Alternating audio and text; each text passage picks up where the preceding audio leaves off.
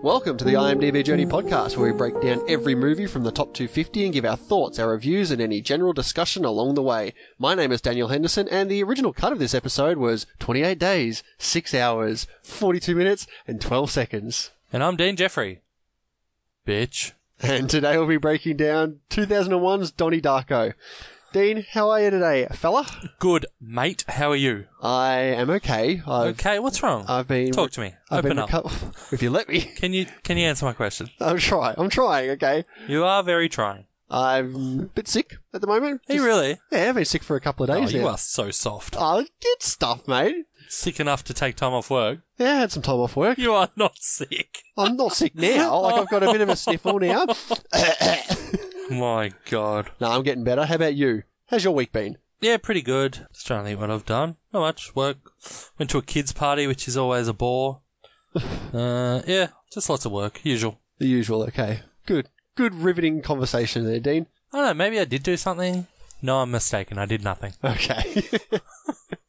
so be sure to stick around after the breakdown where we'll find out the results of last week's Pod v Pod draft. We'll look at our next set of matches in our Best Director tournament. And in the spirit of our question of the week, we'll be giving our top five films of 2001 that are not on the top 250 list. Ooh, tough goal. Tough goal. Tough call there. So, if this is your first time listening to us, hopefully you've already subscribed to us by now. If you haven't, we'd hope that you do so. We're available on Apple Podcasts, Google Podcasts, and where most other podcasts are kept, including Spotify, Stitcher, Podbean, TuneIn, Radio Public, iHeartRadio, as well as our host site, Wooshka. Just check the show notes for links to these great sites for all of our content. And to everyone out there, we'd really love hearing and seeing feedback from you, but also get out there and spread the word about us too to everyone you know. Get them involved in the podcast as well. Maybe if it helps, you could perhaps mention that this podcast is bitchin', but not a bitch. Another way to help get our name out there is to go ahead and leave a five star rating and review on iTunes for us, which would hopefully help us move up the charts there for other like minded listeners like yourselves to notice us too, so they can do the same, and we can get a nice revolving circle going on. Now, Dean, what is your favourite review we've gotten recently? Yeah, my favorite one out of this lot would be from G Dunk One, who say these guys are great. You can tell that they've been long-time friends because of their great chemistry. Their format is great and keeps you interested the whole way through. As a filmmaker myself, I can really appreciate their in-depth movie reviews. Thanks for that. Thank you very much. And if you want to interact with us throughout the week too, we're on Twitter at IMDb Journey. I respond to everything sent our way, and it is a great way to keep up to date with us as we regularly tweet what else we've been watching throughout the week. So you can leave your thoughts there too, and we'll read them out on the podcast as well. We're also on Letterboxd, which is a great movie review site that everyone can get on to share their own reviews on film, make their own lists, and interact with people on there too. You can follow our podcast page at letterbox.com slash IMDb Journey, and you can follow our personal pages too, where we keep our movie diary constantly up to date, make our own lists, and drop quick reviews as well. I am at letterboxd.com slash dino underscore j88, and Hendo is at letterbox.com slash Hendo. And if you're also into Facebook, we have a page there too where we drop information about the podcast as well. And that's at facebook.com slash IMDb Journey. And I'll add all these links to the show notes for this episode as well. So there is plenty of ways to interact with us and get involved. And as we mentioned last week, if you like our show and want to support us, then head on over to patreon.com slash IMDb journey. And for as little as a dollar a month, you'd be really helping us out immensely. We've got a ton of different rewards and benefits over there. So be sure to check it out, guys. And just another announcement, we recently got together with our good friends TJ and Serenity over at the Movie with the Misses podcast, where we did a joint list ranking of the MCU's greatest scenes. And uh, it was quite a lot of fun we had there. Oh, it was so much fun. I like, There's a lot that everyone picked that a lot of other people didn't agree with, so there was a bit, bit of uh, fun banter there along the way. Well, it's just hard when you're trying to when you're doing a joint list and you got people like Hendo here picking the most ridiculous picks. It's just it's. No, I highly recommend you go and listen to that because it was yeah, it's a lot of fun. I'm sure uh, you'll love everyone's reactions to Dean's picks along the way. Okay, minor quality. Yeah, so be sure to head on over there and check that out too. I'll leave a link in the show notes as well. And as always, before we get into the breakdown of Donnie Darko, just a quick warning saying that we will be spoiling it from the get go, so be warned. So we're going to take a short break here, give you a promo from the Dishing Disney podcast, and we'll be back on the other side with Donnie Darko.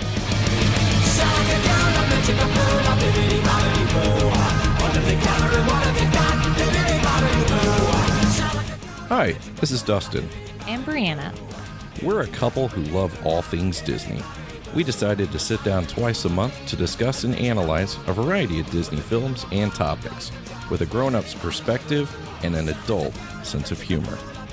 Dishing Disney will give film reviews with the memories of a child filtered through an adult frame of mind.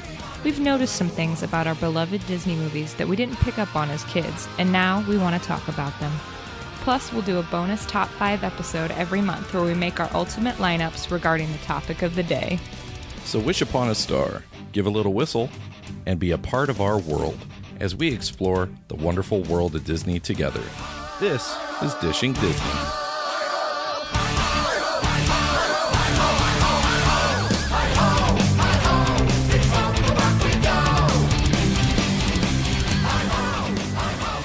I met a new friend. Real or imaginary? Wake up, Tony. Imaginary. I'm going to tell you a little story today about a young man whose life was completely destroyed by these instruments of fear. I've been seeing stuff. Donnie is experiencing what is commonly called a daylight hallucination.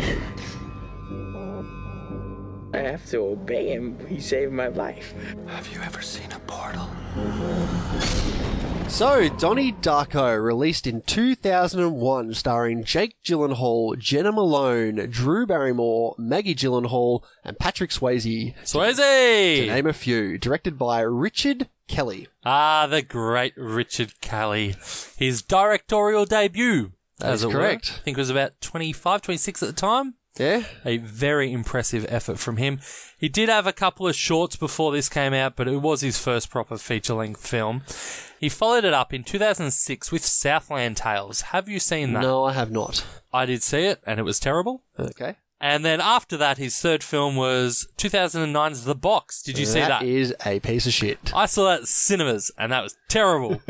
and he actually has not made a movie since. Yeah, well, Ouch! that's a bit rough. It's a bit rough. It is. He started off with so much promise. He did. So, do you know who else was looking at getting cast for Donnie Darko along the way here? Oh, I did see a few names. I saw uh, Mark Wahlberg was in the mix, but he wanted to do the entire role with a lisp for some strange, strange that's- reason. Why do you need to do that? I don't know. I'm so glad he didn't get this role. Uh, that would have been weird. You know what else would have been weird? Having Vince Vaughn as Donnie Darko. He wasn't even a teenager then. He was old.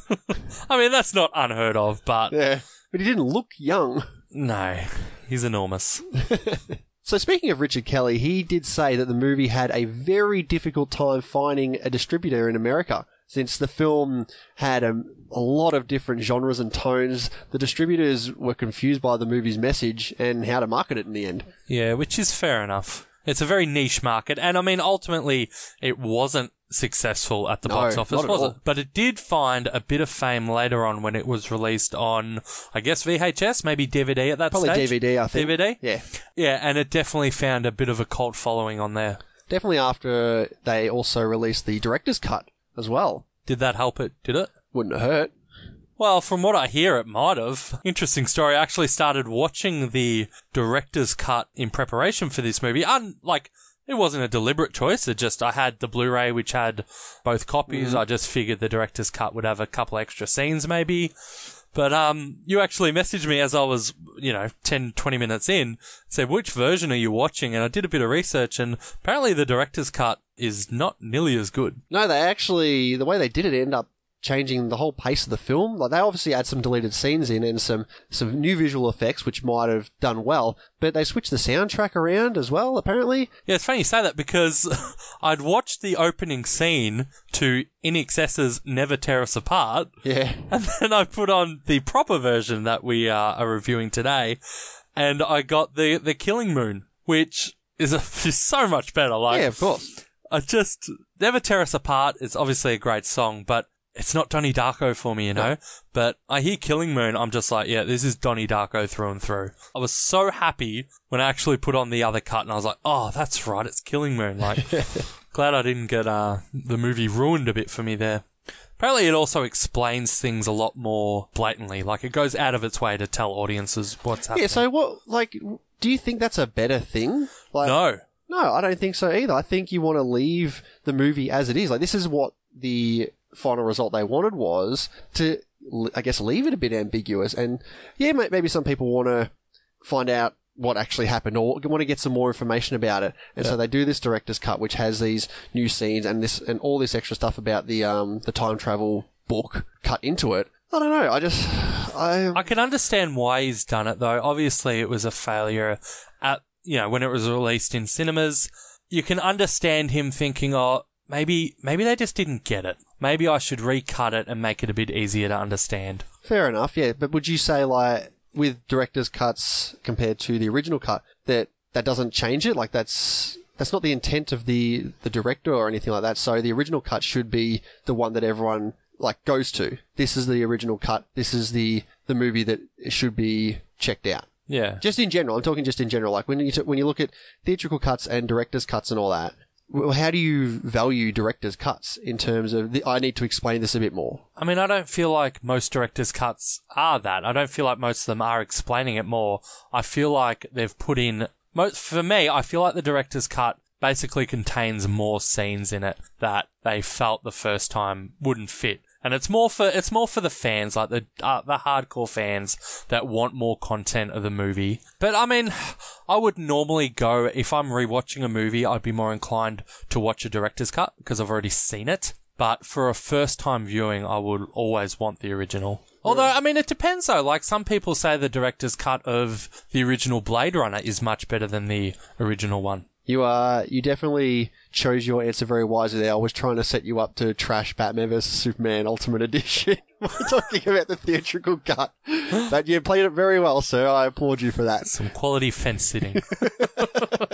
And with an average of 8.1 over 671,000 ratings, it's currently sitting at number 224 on the list right now. Now, Dean, do you have a plot summary? After narrowly escaping a bizarre accident, a troubled teenager is plagued by visions of a large bunny rabbit that manipulates him to commit a series of crimes. Solid. I thought so. Thanks, Letterboxed. All right, let's get into it, Dean. We get Thunder. Thunder, lightning. I don't know the song well enough to sing it. Thunder, yes, over the, you know, over black and opening credits.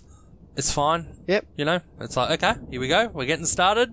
Normally, people think of thunder as, I guess, a, a darker theme. Like, you, if you already got a blank screen here, just thunder, you're like, okay, this is going to be a happy chappy movie you're getting into. Yeah. Yeah. So it already sets the tone already just from this. Yep, we get the opening shot of landscape at dawn. I couldn't help but think actually here of the old saying, pink sky at night, shepherd's delight, pink sky in morning, shepherd's warning. Have you heard that before? I have, I have heard that. I would love it if this was deliberate nod to the foreboding that is to come.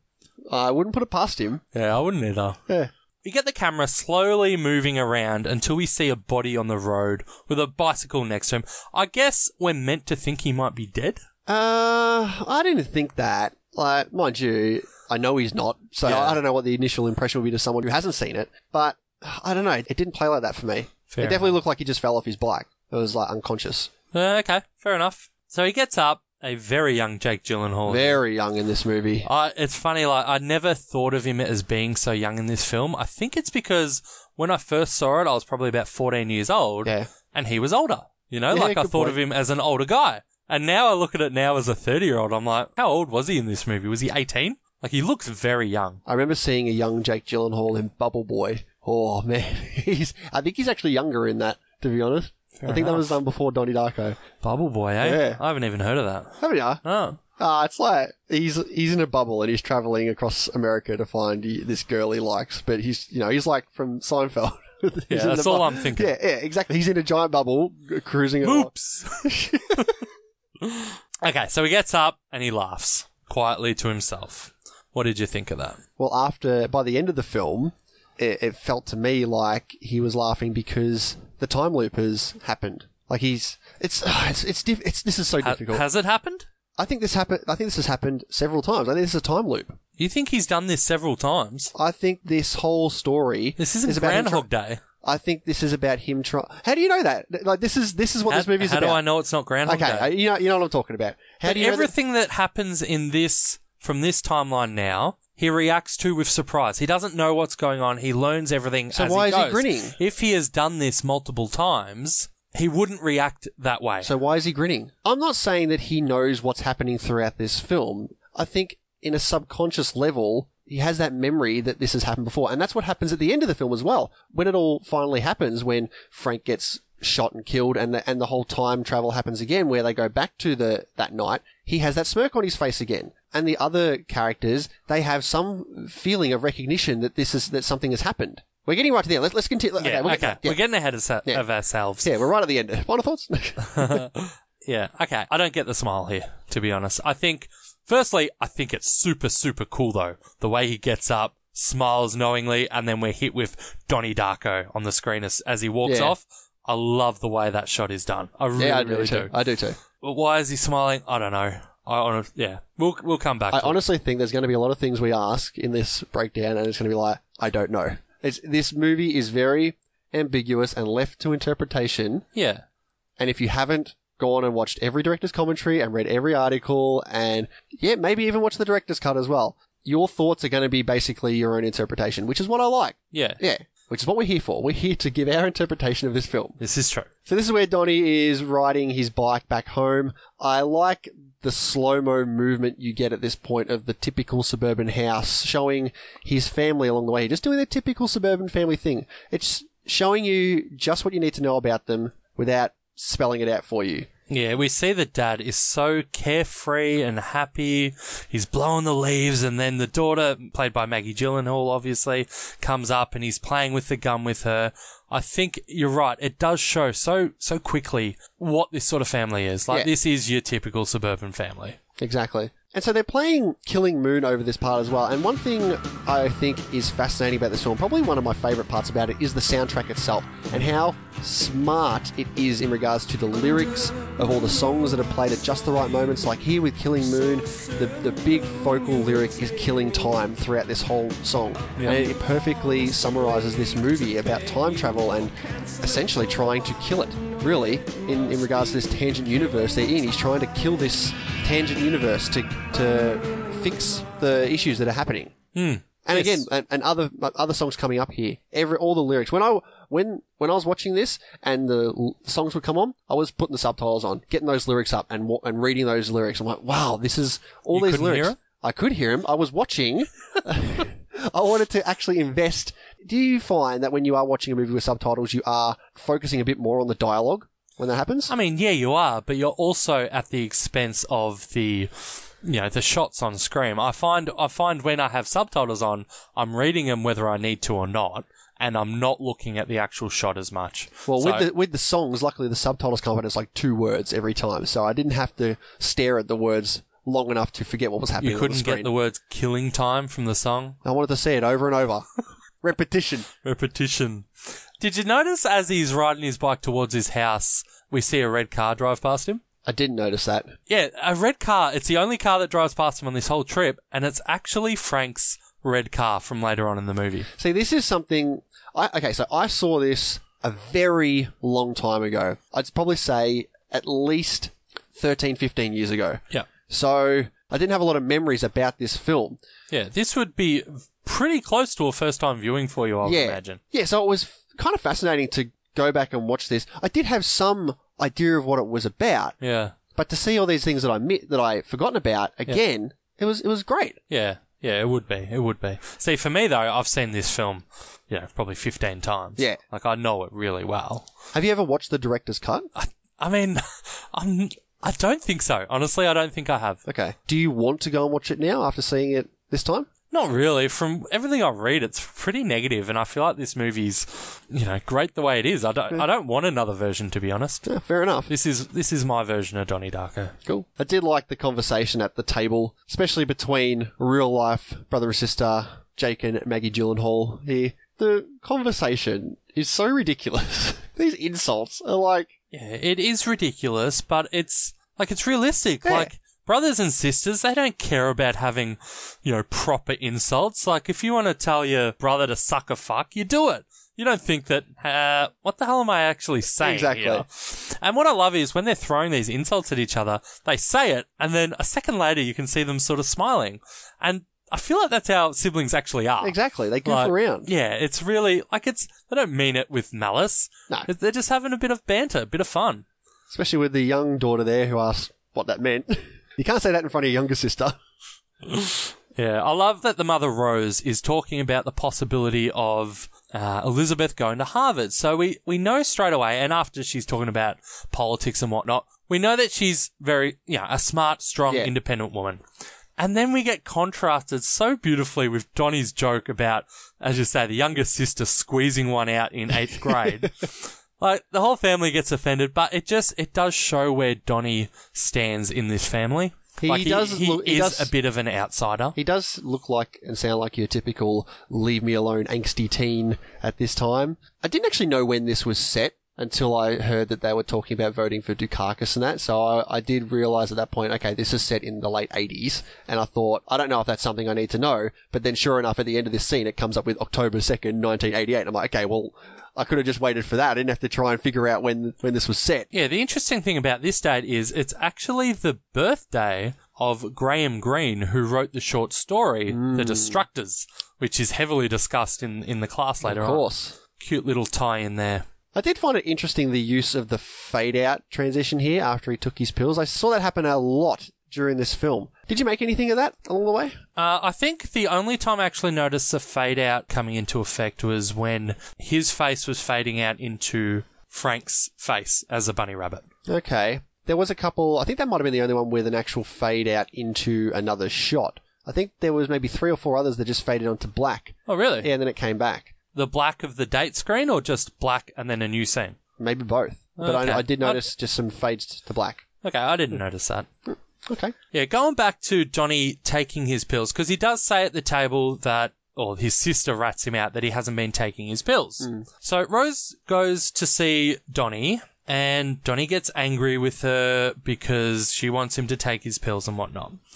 She sort of gives up and walks out of the room, and that's when, you know, he's laying on the bed, she's closed the door, and he says, bitch, loudly enough that she can hear it. A great shot here of Rose stopping in the hall, and we know she's heard it. Yeah. We know sh- that, yeah, like what mum wants her son to be call- calling them a bitch. And Like- Donnie, Donnie knows that she's heard this. yeah, and that's the key thing because we cut to Donnie now, and he's looking down in his book. He looks up, back to the book, then he looks up again, and you can tell he's he feels bad about it. Yeah. And he's thinking about it. He's like, yeah, that probably I probably shouldn't be that guy. And then the next scene with him is him taking his pills, and I feel like deep down he didn't mean it. Deep down, he really cares for his mother here, and this is what he pro- this is what prompts him to start taking his medication again he realizes that he did go too far here and probably does need the pills. What do you think about that? I completely agree. I think you've summed that up quite well. There you go. So this is where we get Donnie doing his first sleepwalk. Dean, have you got any sleepwalking stories by any chance? Uh, by chance, I don't. Do you, Hendo? I thought you would have had a sleepwalking story or two. Why? Why? Why wouldn't you? Haven't we all sleepwalked once or Do twice? you before? have some story of me sleepwalking? I do have stories of you falling asleep on my couch. No, I did have a sleepwalking story. Apparently, when I was maybe 10 to 13 years old, uh, my dad told me that one time I came out of my room at like, after I was asleep, obviously, just walked straight past him, didn't acknowledge him, and went and took a whiz in the bin. Ouch. Yeah. That sucks.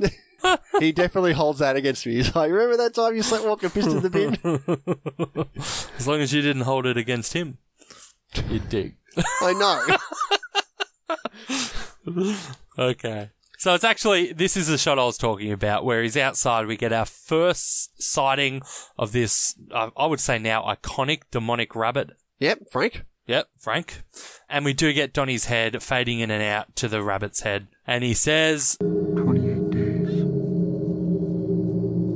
6 hours. 42 minutes. 12 seconds.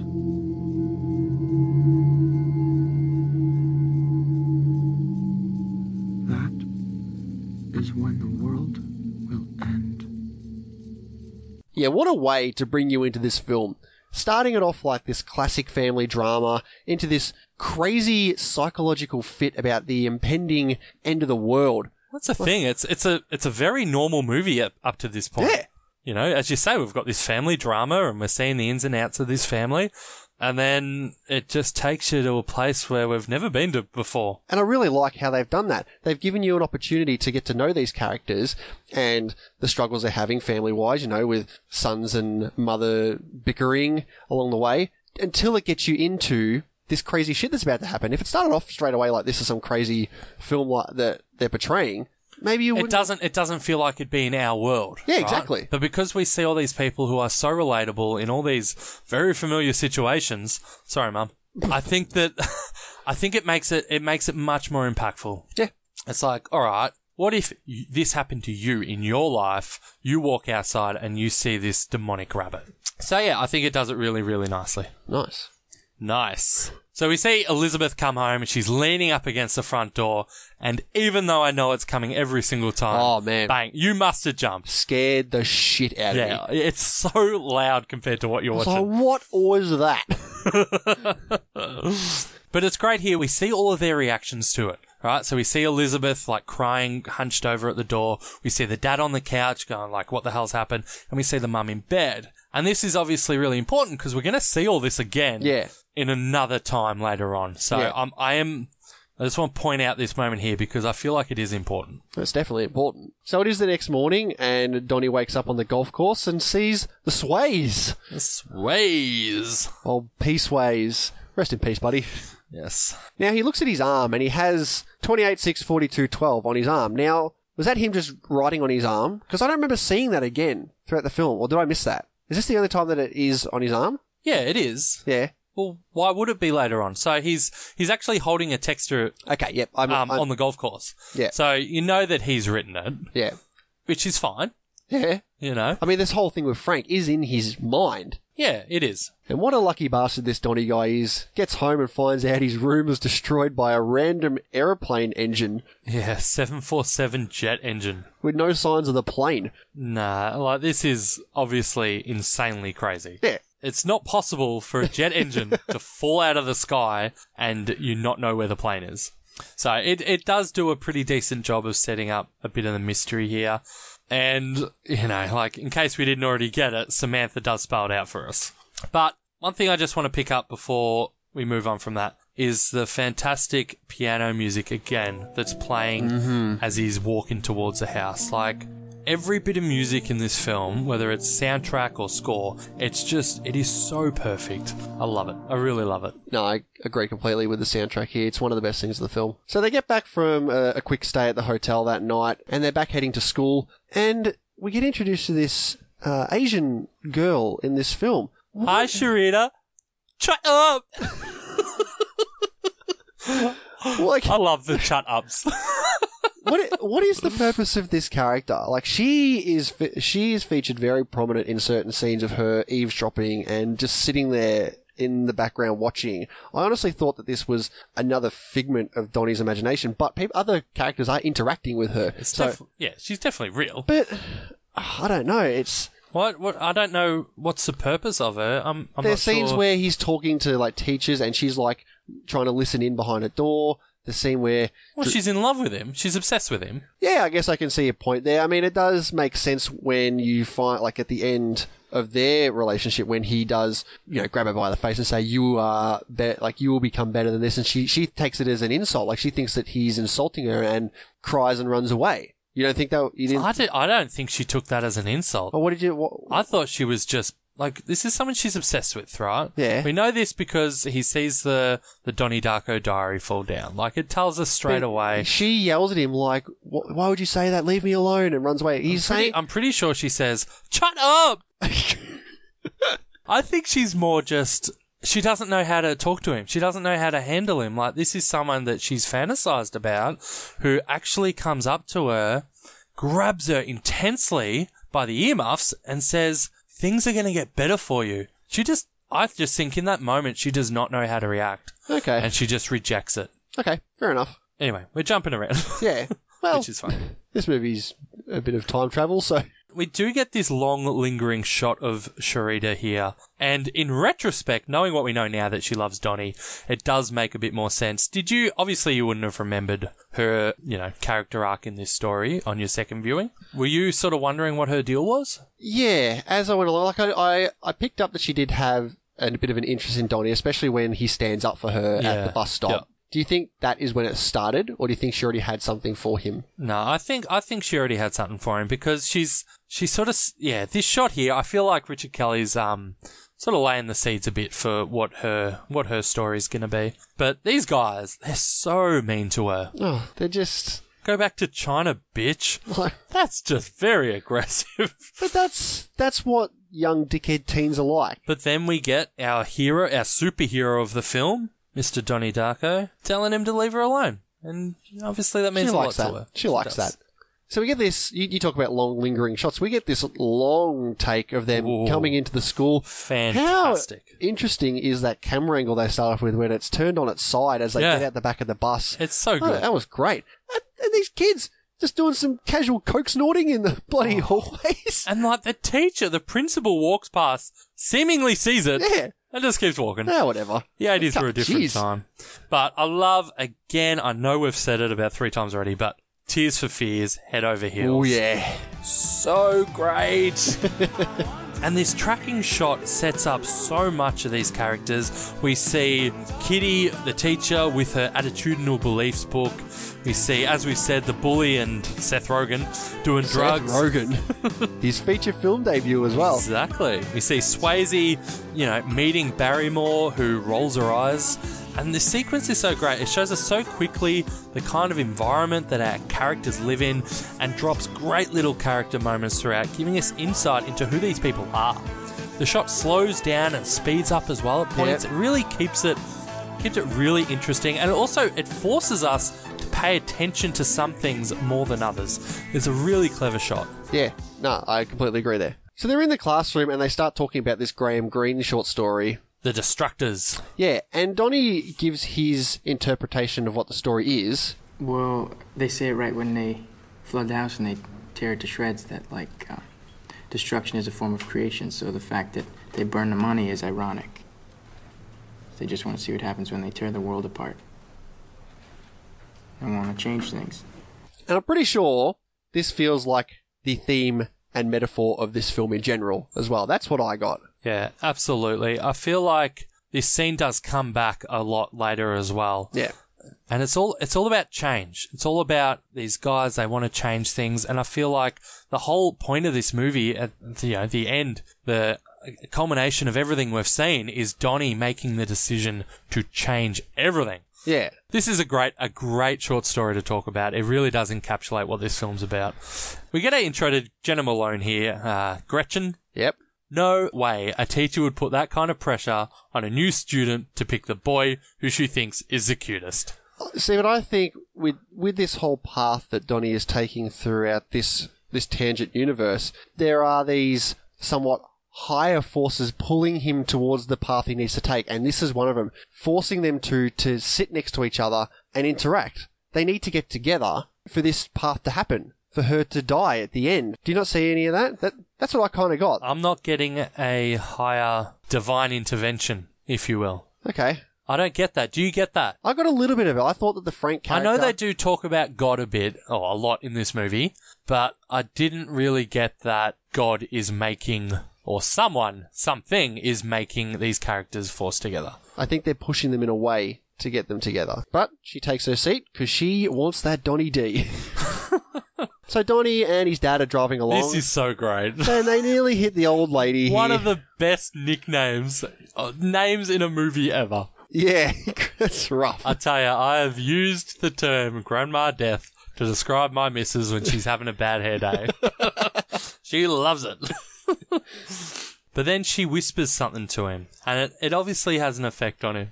And when you've got a character whispering something to our, our protagonist, and we don't know what it is, like, my God, we want to know yeah, what's said. exactly. We do. I saw it and I thought, oh, okay, um, I know we find out. He must tell the dad here. I didn't remember what she had said to him. Yeah. And the dad asks, and then we cut straight away to the next scene of the therapist. So it is, it's very intriguing. Yeah, it keeps you guessing. You want to know. And that's what kind of what I like about this whole title card countdown as well on the way. Like, you know something is going to be happening at the end of this film, like the, the end of the world. And so you're anticipating that as you go along, and it keeps you involved in the story throughout the film. Did you put together that it was ending on Halloween? No. Yeah. Me neither. Well, Halloween's not a big thing over in Australia, so I just I, I don't know what the date is for Halloween. It's not, but when you think about it now and you're like, all right, it's October 22nd, you got 28 days and some odd hours to go, and he's being followed around by a, a guy in a giant bunny suit. Like, Hmm. you could put those pieces together, but as you say, you just, you don't. No, that's not what I was thinking of at all. How funny is this tacky as video, this self help control your fear video by Patrick Swayze in the classroom in, with the VHS video, classic school days that brought me back to when you sit Mm-hmm. there and watch these stupid videos. Yeah. It was so bad. Like, and it's Oh, it's- intentionally bad. It's incredible. And you think about, like, oh, I remember watching these bad 80s films. They're in the 80s. This Yeah. would be new for them. And it's, oh, it's rough Did you know that Patrick Swayze actually wore his own clothes for those scenes? for all scenes. Yeah, yeah. And he actually, this, this filming of this um, Controlling Fear video was actually filmed at his house. Yeah. And I'm not sure if it was in this part of the tacky video or the next part, but do you see the boom mic come down? Yeah, Yeah. yeah. That was awesome. that was perfect. Yeah. I mean, yeah, it was great. So we get this, this weird, sleepy scene from Donnie. And I swear, if I didn't know better, I thought I was what, I, I thought I would have been watching the director's cut because I do not remember this one shot of this weird image. Bad CGI. It looks like a city underwater, maybe. Oh, yeah. I And, didn't, un- oh, it I was didn't understand what that weird. was. Yeah, I mean, it's obviously what he's dreaming about. Yeah. It's just, I guess it's um end of the world sort of theme. Not that the water really has much. Do you think it ends up having something something to do with the flooding of the school, like the hitting the main pipe re- is part of that? I Yeah, guess. no, that's that's something. Yeah, because after this, he does flood the school that night. That's really good. yeah. I'll go with that. The water obviously does play a part later on because we get this water mirror image Mm, yeah. between him and Frank at various moments. And we also get the, obviously the portals, the tubes coming out of Yeah. people's chest is very much a watery effect as well. But nah, good connection going from the, the water to the school. Oh, thank you very much. And I must say, Jake Gyllenhaal is looking particularly freaky in this whole scene with that. Oh, the evil s- axe? yeah, the smile and the axe. So, whoa, calm down, mate. Yeah, I actually found this scene to be a bit too dark. Not Oh. in not in tone, just visually too dark. oh, I get it. I didn't think you did. Oh. Yeah, I didn't. I didn't. I wasn't listening. Did you notice that? In terms of the contrast and the brightness, I could barely see what was happening. well, Admittedly, I was watching it during the day that doesn't help. with my blinds open, That s- seems implausible. so I got up and closed all the blinds. and turn the brightness up on my TV. no, do not touch my settings on my TV. So it is the next day, and the school has been cancelled because of the giant flooding. the giant flooding. The giant as flooding. opposed to the small flooding. Could there is there not a difference between a minor flood and a giant flood? There's a minor difference. I think there's a giant difference. no, and you see these two dickhead bullies having a crack at Talk about Gretchen. stereotypes. Seth Rogen's very first lines in a film. I like your boobs. Yeah, classic Seth Rogen. Good on you, mate. And then we have the conversation between Donnie and Gretchen. I think this is a really, really good conversation between Oh, them. it's gold. It's, It's, so gold. authentic. It feels fun. I love the line. Donnie Darko. The hell kind of name is that? It's like some sort of superhero or something. What makes you think I'm not?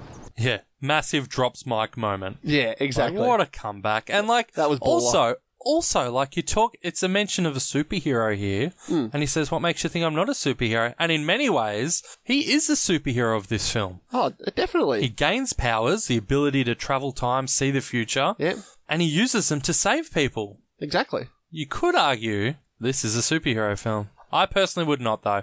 But I do think that there's definitely something to it of him being the superhero of this, the hero of this film. I don't think there's any bones about it. I think he is the hero of this film. You talk about how much fun this conversation is. I also love the little back and forth. He has emotional problems. Oh, I have those too. What kind of emotional problems does your dad have? He's just so gleeful here to have something in common with someone. He just doesn't understand what the social norms are here. And then we get this great callback to the Destructors scene. Yeah, He wants to be a writer, a painter, to make people understand, to change things. Right? That's Mm. exactly what he said. That's exactly how he described the plot of this book. It's, it's, I never noticed that before, honestly. I'm glad you noticed it now. Yeah, no, I, I yeah, very, very good callback. So in the psychiatrist's office here, how awkward is this hypnosis scene when he starts to unbutton his pants and sh- the psychiatrist's like, "Oh god, do, do I stop this?" Oh, she stops it straight away, but more awkward for him. Imagine Oh. getting hypnotized, Waking up. up. with your hand on your Nearly. member. Actually, during that conversation, the script had to be changed because he originally was talking about Alyssa Milano, and they had to change it to Christina Applegate due to legal reasons. Yeah, which I don't understand. I guess she wouldn't let them, but I guess that's what it Christina is. Applegate would. I. That's funny because he mentions married with children before that. I was Yeah. like married with children. What are you talking about? What would he have? What would he have mentioned with Alyssa Milano in the eighties? Maybe they had to s- change it because back then she was still like it- she's like commando. She was like twelve. Maybe that's why they had to change it. Ugh, that would make sense actually. Yeah, because it's not two thousand and one in the Charm days. No, It's it's the late eighties. where she was very young. I think that's probably why. I think we cracked the, the mystery there. Just quickly before we move on, they're actually talking about burning down a house here. I think they're talking about the plot of the Destructors again. And coincidentally, they're actually walking past Jim Cunningham's house. Oh yes, Yeah. that's right. They are Little tidbit there. nice. I did think it was a very smart move from the police and the principal of the school to get everyone to write down. They made me do it on the board to get the handwriting down to see who it could potentially be. I actually thought it was really dumb, but even dumber from Donnie Darko. Like, how hard is it to just change your handwriting font? But does he know he did it? Yes. Does he? Yeah, he knows. Hmm. You don't think he knows? I don't know. I'm pretty sure he knows. Did he change his handwriting? It didn't look like it, really. No, he kept it the same. Oh, okay. He gets a little question mark next to his name. Yeah. Also, they said Donald Darko. Said it very close to Donald Duck, am I right? Sure. What'd you think of the Smurf discussion? Oh, this is like Richard Kelly's. Nerdgasm. Yeah, he's um Madonna like a virgin speech from Reservoir Dogs, or he's Hmm. Royale with cheese from Pulp Fiction, or he's Superman talk from Kill Bill. I'm just rattling off Tarantino. Yeah, I noticed. no, it is a very interesting conversation. I think Donnie Darko knows way too much about Smurf anatomy. Yes, just a little too much. Also, this line. What's the point of living if you don't have a dick? Whoa, I don't think that would play very well in this day and age. I mean, I think you could still get away with it in a movie. It's said by a bunch of teenage boys. Okay, yeah, You all know, right. It's not it's not a grown man being misogynistic, it's a horny teenager Nah, fair enough. obsessed with his dick. you know, a bit too much about that. I know what's this? They start watching Grandma Death trying to get the mail. I think we've heard this one before. Yes we have. We may still have mail. Mail, mail, mail. Here it is. And this could be it. Oh! Okay, so we got a feedback here from Nah, I'm just kidding. Time traveled. so we're at the PTA meeting now. Yeah, so this PTA meeting was originally meant to be about the flooding. Yeah. Right? And talk about the issues around that.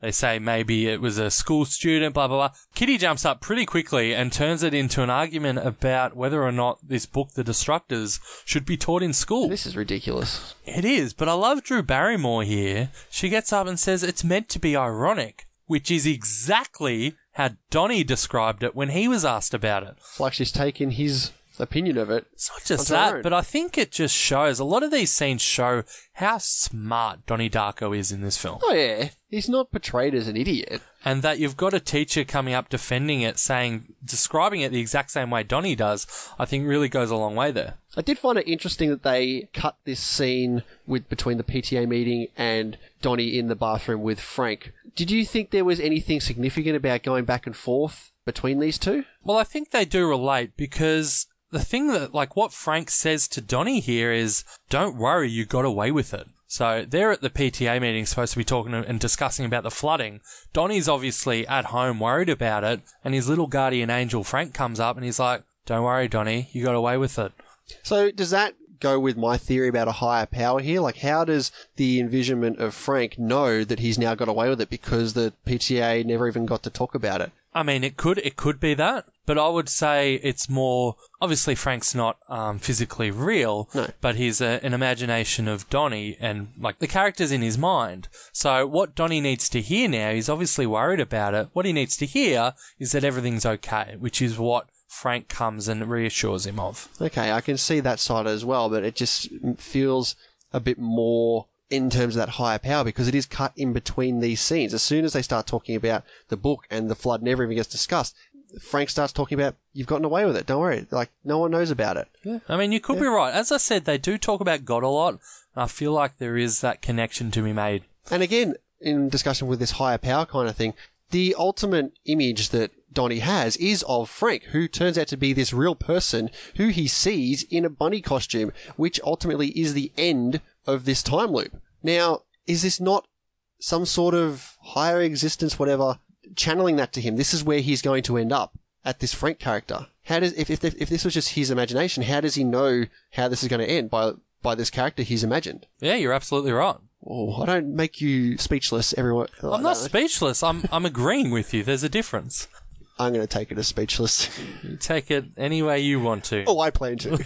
But no, no, you're right. Like it's not Frank is not something that Donnie's obviously just imagined in his mind because as you say, Frank is a real person. Yeah. So I guess there has to be a higher power that has sent Frank to go back and talk to him. yes, exactly. Yeah, okay. Cool. You've convinced me of a higher power. I am I'm very happy. We can just end the podcast I am now. reformed. is this the first mention of time travel we get here? I can't think of any other point before this where it was mentioned, so I'd have to agree with you there. I think it is. Yeah, so Donnie asks Frank here, do you believe in time travel? And it's it's cut there to the next scene. But it does lay lay the groundwork here for where this is gonna go. Yeah. Yeah, I I think you're completely right there. But I'm not sure what has prompted Donnie to start thinking about time travel, that's all. Maybe it's the higher power forcing it on him. Or is that just a cop out? Could be. This is interesting with this whole fear love debate coming up with this putting the line out on the chalkboard. I must say, Donnie's description of the whole thing about how fear, there's not just fear and love, there's more than fear and love, there's other factors going on. I mean, he's completely right. And, and to what you said earlier, that he is, he is a smart student. Hmm. What he's saying is completely right. And because this woman who just has a, is just so clouded by her own Brainwashed. mind, yeah, she just doesn't even see it and doesn't even acknowledge. Brainwashed by Yeah. Jim Cunningham. Exactly, yes. Old pedo Cunningham. Well, you say pedo Cunningham because in this time, in this video we see, he pats uh, one of the young boys on the bum. Hmm. Mm. And Richard Kelly said this is a little nod to uh, his affliction. I actually didn't pick up on that. I do, however, love the smash cut to the principal's office. You don't hear what Donnie says to her. It is so great. They're having this this great argument. You can tell that Donnie is just neither one are, are going to break here. No. Like they are so firmly staunch in their beliefs. Yeah. And she says, "You do it, or you will get a zero for the day." Like God forbid he gets a zero. And he looks away, and he sort of pauses. He's like, "Should I?" and then he looks back. He takes a breath like he's about to speak, and then yeah, we get that great smash cut. And the thing is, after the smash cut, you still don't hear what he said until a couple of seconds afterwards. Yeah. When they're like, what did you say? And then it cuts to her. She, you didn't even know that she was there. It reveals that she, and she says, He asked me to forcibly insert the lifeline exercise card into my anus. and I burst out laughing at the exact same time as the dad The did. dad, that suppressed laughter is so gold. Oh, yeah. apparently, apparently, Richard Kelly had to actually leave the set because he was laughing so hard at That this would have set. been gold. It really is. That was so good. Yeah. So we get this, I think, pretty important scene here between Donnie Darko and the Professor. played by ER's Noah Wiley. Of course. This is about the time he was probably the he's most famous. ER was about roughly about this time. I've never watched an episode of ER. I have. Cool. Not bad. So again, we get this talk about time travel. So Donnie wants to know whether it's possible. And basically, the gist of it is what the professor says is that it is possible. You need a vessel and a portal, which can be anything. Then they start talking about this book by Roberta Sparrow, aka Grandma Death, Ooh. The Philosophy of Time Travel. Now this book actually plays a huge role in the director's cut. They actually splice in segments of this book to explain the time travel part of the film, Yeah. which, you know, I don't think you need. You understand it's time travel. It can't really be explained. I mean, look at movies like Back to the Future and Terminator and all that. You can't What do you ex- s- whoa, whoa, whoa, whoa, whoa. Are you saying that Back to the Future didn't explain it? Do you not remember the flux capacitor? How can I Oh. God. forget? Of course. Great Scott! No, but we all know time travel is obviously not real. So however you explain it, it's like okay, you just you just making it up. So I'm fine with it not being in the film. Yeah. And as we were saying before, I like that there's a room for interpretation. Exactly. All right. Moving on. We actually find out here between the conversation between the therapist and Donnie what Grandma Death actually said to him. Every living creature on Earth dies alone. It's bleak. Oh, it's it's incredibly bleak. But, you know, Donnie's question about it and he starts talking about how when he was younger he had this dog who went out on the porch and the therapist says the therapist says to die and he says to be alone. And we do get a lot of talk about this loneliness here. You know, she asks him if he feels alone. He says yes. He says he's never, and they do get into the God talk here, where the alone is not so much about whether he has people around him, it's more, is there a higher power? Ah, that higher power. And he says he's never seen any proof that he isn't alone. And he doesn't, he says he doesn't even debate it anymore. He just accepts that there is no God. But we see him really, really struggle with it. Yeah. Like, this is a very, very vulnerable character, and Jake Gyllenhaal does a fantastic job in depicting this with Donnie here. Oh, he's really, really good. This line here, when he says he chokes up so convincingly, Yeah. it really, it really is a great performance here. I completely agree. Solid performance from the old Jake G. So he's back home, and you start getting these trippy visions he's having, seeing these pathways that everyone's traveling, these portals, like predicting where they're going to be going throughout the house. I mean, is this not? Is this showing his like prediction of the future? It's Like, not prediction because it happens. oh yeah, yes, it's, of course. It's it's time travel. That's Yeah. what he calls it. He says if you can see portals coming out of people, which he he does later say it's ex, ex, it's described exactly that way by Grandma Death in her book. Yeah. If you can see a portal come out before a character moves, then you know the future. You can see you know that form of time travel. Yeah. He says. And it's it's weird. Like the first time it happens, he sort of looks he looks around like amused, like is anyone else seeing this shit? like is is this happening? but then it starts coming out of him, and it's so like again we talk about this higher power. He doesn't know. From what we know, he doesn't know that there's a gun in the closet. No, The only reason he walks there and finds it is because this portal has taken him there. yeah, Right. So, as you say, like you said, maybe are they being, is him and Gretchen being forced together? I think obviously something is forcing him yeah. to go to They this are gun. sending him down these Because he, paths. if he, yeah, and he needs to find this gun so he can go back in time, I guess. Like, because if he doesn't shoot Frank, then I guess he doesn't see Frank in all his visions. yeah, Would you say that's right? no, I, I agree with you here. Yeah. yeah, this needs to happen. It does. So we have a conversation here between Donnie and Gretchen, and he goes in for the kiss and gets shut down.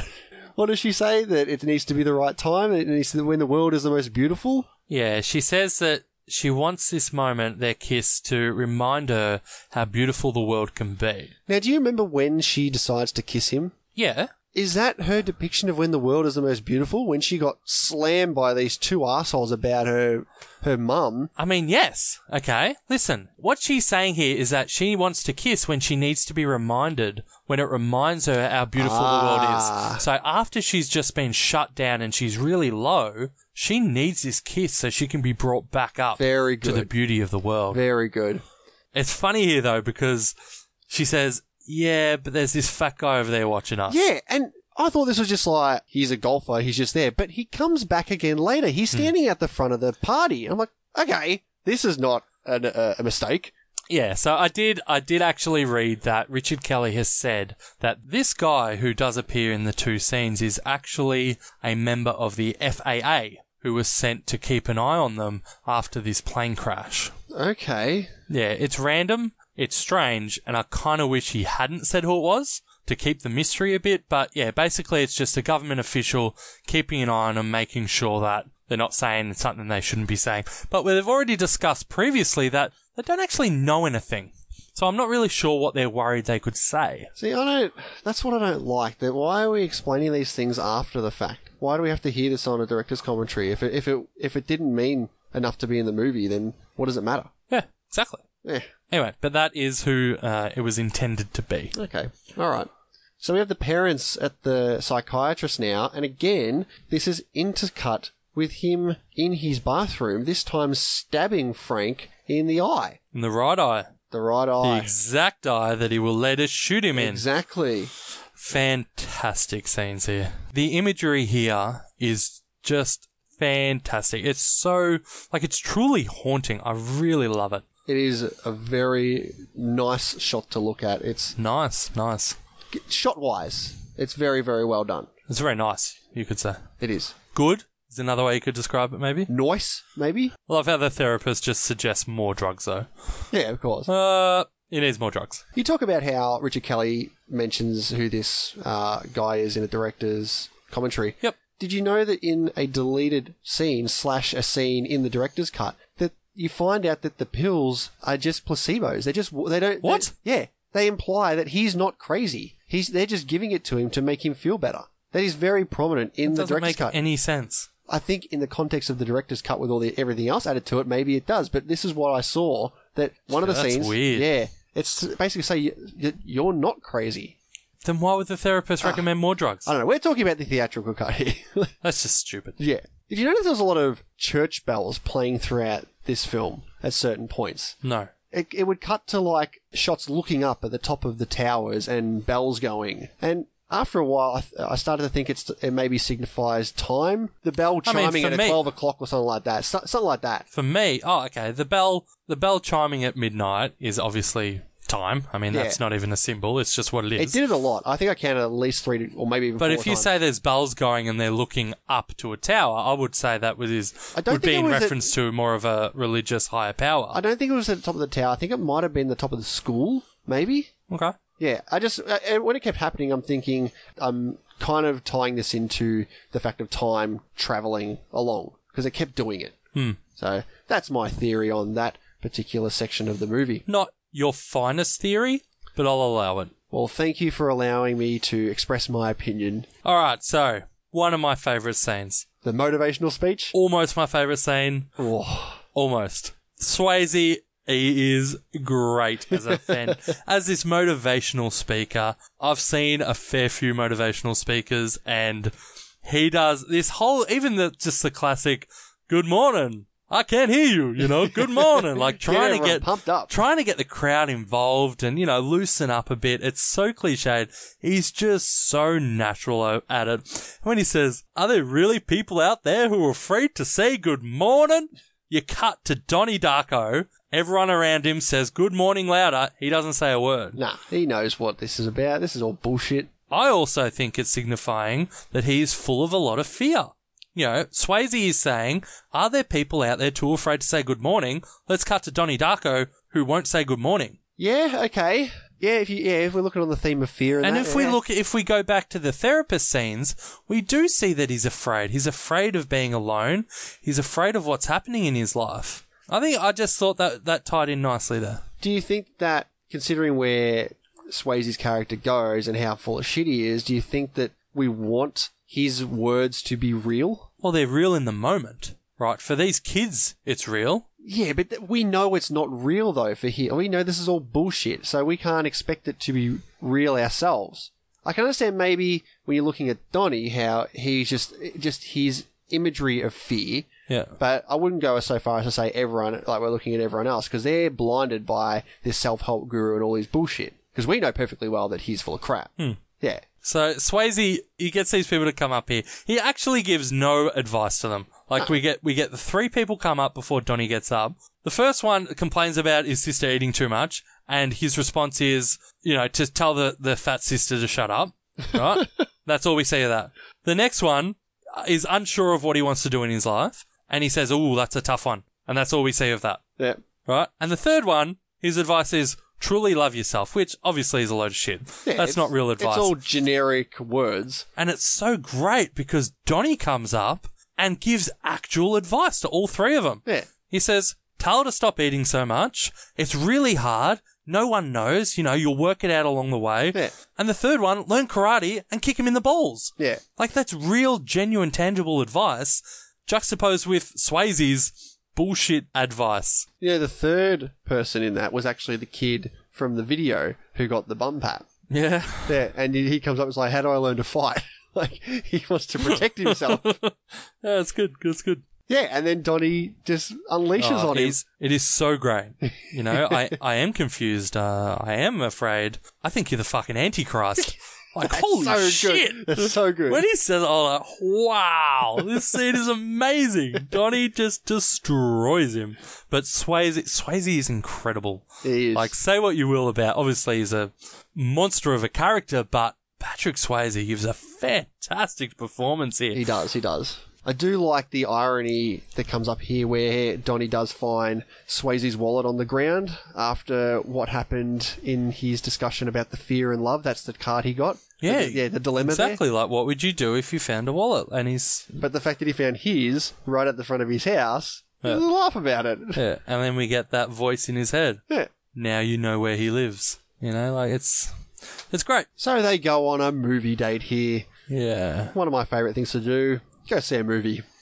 Have you ever seen Evil Dead? Yes, I have. Have you really? I, have haven't. seen I it. have not seen it. Um, yeah, it was fine. Like, I'm not like, I, you know, I'm not a big horror guy, but yeah, it was fine. I didn't mind it. I must say, I want to give a quick shout out to the Films on Trial podcast here because they just did a recent episode on Donnie Darko, and what they do is they have a caption contest for the for the listeners where they they get a picture of something from the movie and the listeners get to put on their own caption. And this is the caption they had of uh, Donnie, Gretchen, and Frank sitting there with Frank looking at Donnie. And I was going to put something in, but then I saw the most ingenious caption ever.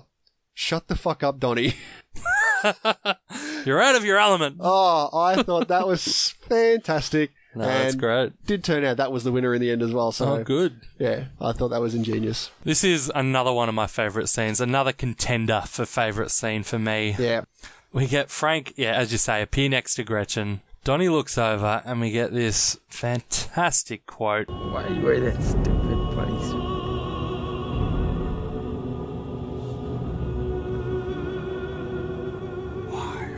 That stupid man suit. Like, what a great comeback here. Donnie laughs at it too. I think I think the point that Kelly is trying to make here is that even though Donnie is not wearing a visible mask, he is wearing a mask of another kind. So a mask that is hiding who he really is. And Frank is able to remove his mask, showing the the shot eye. Actually really got Terminator 1 vibes from this. We're not supposed to know who this Frank is right now, are we? No, he hasn't been seen at all. So when I saw it, and I at this point I'd actually forgotten that this is this is the the fate of Frank later on, like when he gets out Yep. of the car. I was thinking, is this like an older Donnie? Like is this? Oh, wow. him? Yeah, I, I just looked at my. Is that supposed to be him in the future? I knew it was about time travel, so I'm like, Yeah. yeah, So that's what I got from that. Then obviously at the end, I'm like, okay, I'm obviously wrong there. I mean, I always thought you were a bit dumb, but this is a new low for you, Oh, Hendo. Man, well, you've been so An good older tonight. Donnie. Come on. You've been He's so like good. the same age looking as Donnie here. You've been so kind and gentle What do, you, today. what do you think he is? One year older and suddenly Couldn't he help looks yourself. like that? I'm just trying to get some different discussions going on. All right, so we get this Have you seen a portal line? And we get the portal coming out of the Evil Dead screen and then actually going into what looks like a proper portal showing a sky. And they end up showing Swayze's house. Yeah. Like, exactly. Like the- Basically telling him this is where you need to go. Yeah. yeah. And again, great haunting music here. Really effective. Yeah. But we end up at the concert, the school concert. What do Yeah. you think of this? I'd forgotten how long the charade dance was. Yeah, it was it was a while, wasn't it? Yeah. I mean, I don't I don't mind it. I think again it contrasts so heavily her dance compared to Sparkle Motion. Yeah. And also, like it shows, I like how you see um, Drew Barrymore's character Karen. She's watching on, and she has this genuine appreciation for it. Yeah. And then when Sparkle Motion comes along, like she's bopping away, but it's almost like you just can't help but bop away to it. Yeah, it's a playful one. Yeah, but she, d- yeah, she definitely does appreciate the dance. But again, this is cut in with Donnie going to Swayze's house and Hmm. burning it down. Yeah, I love how we see the his painting burning up, Yeah. revealing a door behind it. Yeah. And I feel like, did you notice the door? I didn't. Yeah, because that's the thing. I feel like if you didn't know that this fire is going to unleash, or not unleash, unveil the kiddie porn dungeon, you wouldn't pick up on it. But knowing that it does, I did notice the door as soon as it started burning through the painting. Yeah, so I didn't notice that. I thought he was like it was just going to be a house burned down, but then when you find out on the the TV, Oh, had you forgotten all this kitty porn? Oh, yeah. wow. Yeah, so when, when I was watching it, and it's like they found kitty porn, I'm like whoa, like, like this Oh, whole, awesome. uh, that's what I'm thinking. The, this whole scenario is all this stuff is happening for a reason. Like he's Yeah. he's, being, he's supposed to be doing this stuff. Yeah. Yeah, and yeah, I thought it was a great reveal for someone Yeah. who didn't know about it. It is. Just quickly, we do get this sort of oddly out of place scene here with Karen where she the principal basically fires her. Yeah.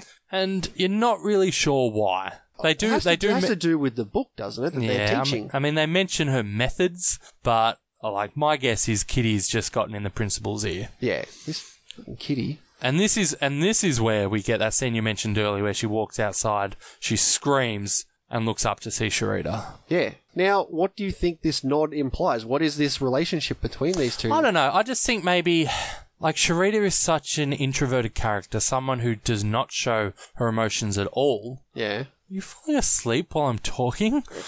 Wouldn't be the first time. What are you doing? It's- Nah. So do I. Oh yeah. sure. No, we see. I think yeah, she's all right. All right. All right. She's such an introverted person, and having seen a teacher, someone who you just don't expect to see this sort of personal emotion from, come out and scream like unrestrained screaming. I think she's sort of. I think she maybe got something from that because I believe the next scene we get from um, Sharita is where she yells at Donnie. Yeah. Yeah, I'm pretty sure that you're right there. And if you don't realize how annoying this kitty person is, this scene where she rocks up at the door and because she has to go and help pedo Swayze. Yeah.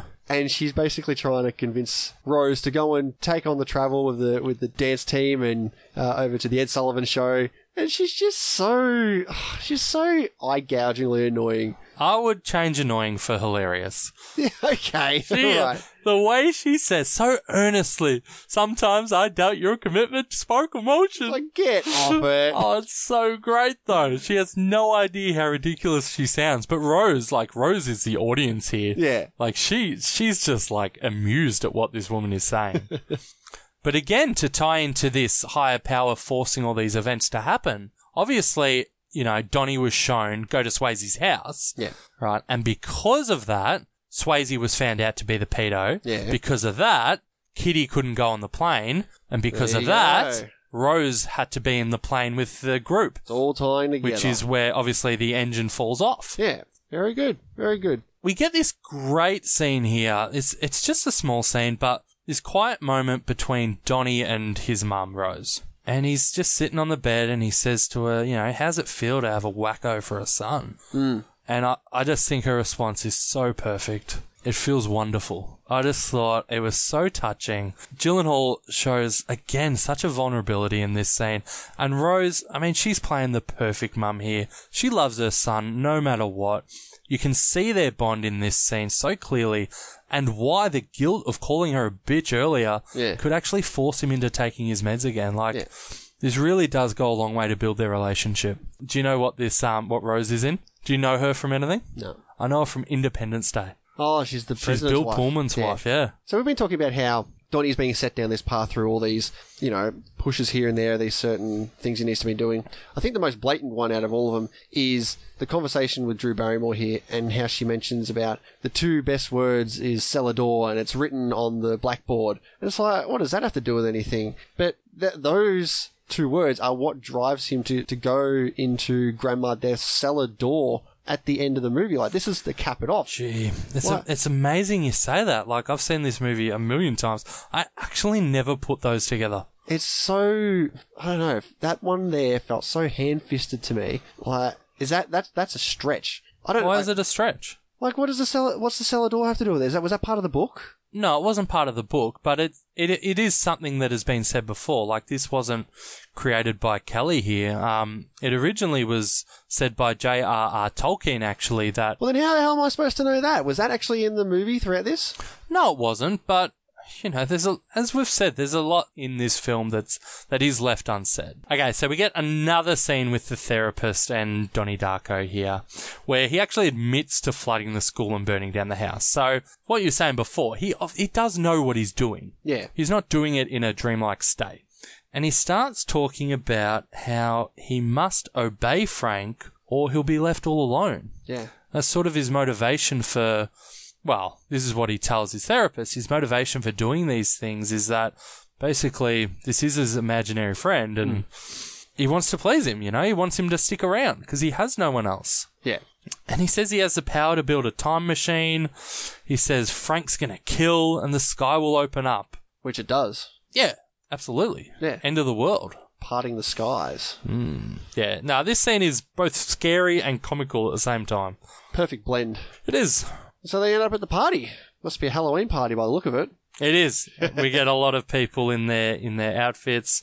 I do like Donnie's classic uh, skeleton onesie. Yep, looks good. And I An- think another great song playing here.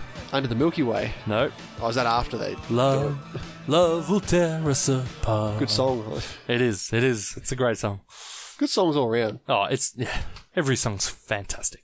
And you notice that the, the title countdown cards are coming up fast and furious now. You got the six hours coming up. or Hmm. no the more days. Twelve hours. As soon as it ticks over to midnight, it's like, all right, let's put this one in. Yeah, Yep. it's coming up. So you're like, oh, okay, we're getting there. We're getting there. Yeah, Yeah. It, def- it definitely gives you that sense of fear and dread of how is this world going to end? Like, Yeah. yeah. you have no idea if you haven't if you haven't seen it, you have no idea how how this is yeah. going to end. Yeah, exactly. You're thinking like on a global level, like Yeah.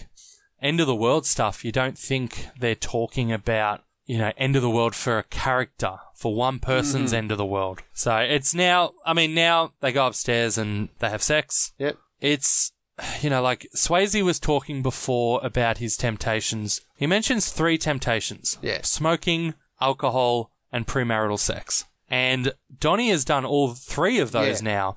And now that he's done his third one, the premarital sex, this is where it all it all Yeah, ramps this is up. where it starts to culminate. And it's funny, speaking of temptations, when Donnie is seen leaving the, the theater where he's seeing Evil Dead, Yeah. did you see what other movie was playing? Uh, no. It was actually The Last Temptation Ah, of that's- Christ. Yep, yep, that's what it was. Again, tying into the temptations, tying into Christ and Yeah. the theme of religion and God. It's all there. It's all there. Now we get Under the Milky Way tonight. Good song. Good song. Love it. and we see here as well when he gets downstairs, and the closer he gets to the end, he's seeing more portals. They go out. They they're coming out of Yeah. everyone here now. They're just all over the joint. And he puts his face inside one. Yeah, What'd you make of that? that was weird. Terrible CGI. Oh yeah, the CGI in this is very outdated. It doesn't hold up well. No, not at all. Thankfully, it's it's obviously very minimal. The Yeah. portals look okay. I didn't think They the look portals were okay. bad, but when he puts his face into one, it's just like, all right, here's this giant digital image with a real life Jake Gyllenhaal in the middle. It was yeah, Mm. Yeah. little odd. So again, in tying with this cellar door, they head up to Grandma Death's place. They go down into her wine cellar, and the Seth Rogen and the other bloke are there. Why? What? Why are doing they there? Why are they there? It makes no sense. Yeah, I didn't get that part. Like that, that didn't make any sense why they were there. I mean, are they there? They're in the cellar. Are they there to get alcohol? Uh, maybe uh, I, Like, are they going to that same party at Donny's? I don't know. It's very odd. But It they is- get very aggressive. oh, super aggressive. Yeah, that's a bit rough. Yeah. And she gets run over. I was like, I didn't, I can't remember that happening. I was like, whoa, holy Gretchen. shit! Yeah, it was very on the screen there, out of nowhere. For me. I'm like, whoa, okay, this is where it's going. I love that this is like a first time viewing Yeah, for you.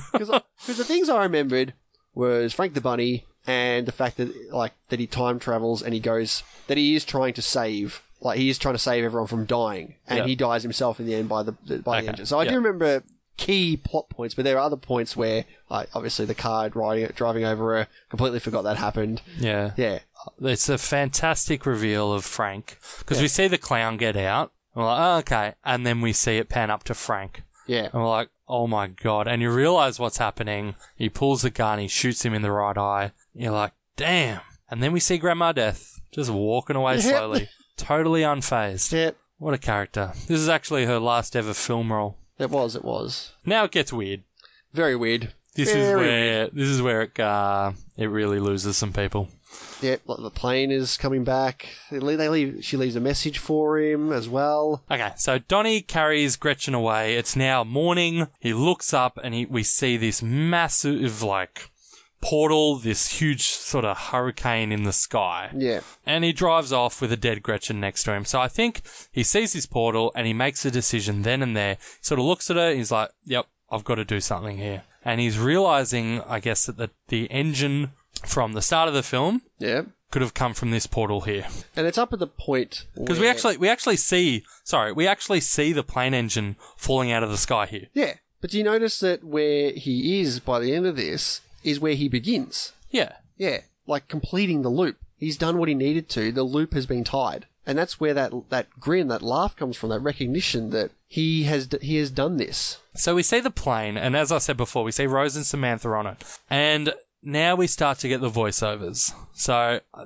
we get the voiceover of the professor earlier saying that time travel is possible if you have an aircraft of any kind. Yeah. Right, so it's telling us loud and clear here that they're going back in time, or there is some time time travel going There on is, right yeah, now. there is. and it is it is massively confusing, and you know that Kelly's doing his very best to let viewers know. He's trying. You know, and oh, this is where we get the the quote from when they were presenting their invention about what if you can go back in time and replace the hours of darkness with something better. And that's when Donnie looks at Gretchen and smiles because he knows exactly that. Like he can go back and he can replace his 28 days, Yeah. which have been really dark, with something better. And to do that, he needs to go back in time and not leave his bedroom. We also get the the voiceover as well as how to do that. Like wh- if you have portal, if you have the transportation, Yeah. and whether it be a spaceship or whatever it is. Well, he to- says he says like a DeLorean. yeah, you know, like a car. And the guy says, well, it can be any vehicle. Yeah. Because obviously he's not on the plane. No. Like it doesn't show clearly how he actually goes back in time, but it does talk about how you just need a vehicle and a portal. So we see a portal, he's in a vehicle. So this is where we get our time going back in reverse, like literally being rewound. Hmm. And I actually really like this effect. And once you've seen a movie and you're re-seeing these scenes, like even though they are in reverse, it's you do reminisce about it and you start remembering things like, oh yeah, oh yeah, that scene, that scene, that scene. And we get this this amazing narration from Donnie Darko here. Let's just play it. I hope that when the world comes to an end, I can breathe a sigh of relief. Wowie, that's a lot to digest. He's basically saying he knows he's going to die and he's excited for it. Like, this will be his end of the world. yeah. But he's saying that there's more after it. He's looking forward to what's after it. And also by him sacrificing himself, he's letting everyone else live as well. Yeah, absolutely. So now the time has gone back and we see Donnie sitting on his bed. That really weird laugh. Yeah. Again, it's recognition that he's done this. He's Yeah. sealed off this time loop and he's he's completed what he had to Yeah. do. I actually feel like it's important that because it is a dark ending with our protagonist dying to save others. Yeah. It's important, I think, to show that he is aware, obviously, of what's happening and that he's more than okay with it. He's more than happy to sacrifice himself here. I did actually see some theories, and I'm not sure if that's backed up by the director's cut per se, but there's something going around where he doesn't know he's about to die. He's happy that the time loop has been fixed, everyone is good to go, it's not going to happen again, and he just sits and relaxes, forgetting that the er, the engine is going to drop down to kill him. Okay. That's one interpretation. Yeah. I prefer to think that he knows and he knowingly I, sacrifices I agree that himself. too. I agree with that too. yeah, I feel like it's a better story arc for him. Yeah. And I do love my superheroes. Okay, so now we get the Mad World kick in. Such a good song. It- Such a good song. It it really is. I think we're both going to agree that this is our Excellent! Absolutely. Yeah. And as I said before, I did have a couple other scenes. I was like, yeah, this is my favorite. No, this is my favorite. I wasn't sure. And then little piano starts playing at the Oh. start. Straight away, I'm just like- Tingles. I'm like, oh my god, this is easily the best scene. Really, one of the greatest uses of music in film. It really reminds me of um, that great scene in Magnolia as well, when they do the same thing. They play a song in in Magnolia. All the characters are actually singing it along, and you get that montage of all the characters and what they're doing with Yeah. their lives. So I want to stop you there for a sec. I've been speaking about the recognition, the memory of this loop that has happened. Now, my credence here is that when it starts panning through all the characters, they all give some slight hint of recognition of what has or what has happened in this tangent universe. You see, oh, before we even get to that, are we supposed to know that the Frank No. character Oh. is her- is Maggie Gyllenhaal's boyfriend, or is that a director's cut thing? Because that's what I read. What? Yeah, that he's he's actually her boyfriend because if you hear it when she go when she comes inside from the date and sits down, this time the horn honks, sort of s- if you want to interpret it that way, signifying that the loop has been cut. There are other ways of interpreting it as trying to warn Donnie to get out of bed. Wow. No, I, d- I didn't know that at all. Yeah, I did read up, and I don't know if it was from the director's cut or not, but it is supposed to imply that Frank, the character of Frank that gets shot in the face, is her boyfriend. Okay. Yeah. And again, with this, you know, Richard Kelly saying stuff after the fact, that's probably where it's been addressed. So I, I mean, wasn't, I really- wasn't aware. Really, it's irrelevant, I think, whether or not he is. Hmm. It does tie it a bit closer together, but What about the horn honk? What do you think of that? I didn't I didn't notice the horn honk. I noticed it at- on the second time, and I wasn't I wasn't sure if it happened the first time, so I just didn't think about it. But then I found out that it didn't happen the first time, and it did on the second one. So uh, there's obviously some something to Or that. maybe they just didn't have a chance the first time because that's when the engine hit. No, no, it's the same time. Like r- in between that shot Oh, of her okay, sitting down, okay. yeah, Yep, it yep, yep, happens.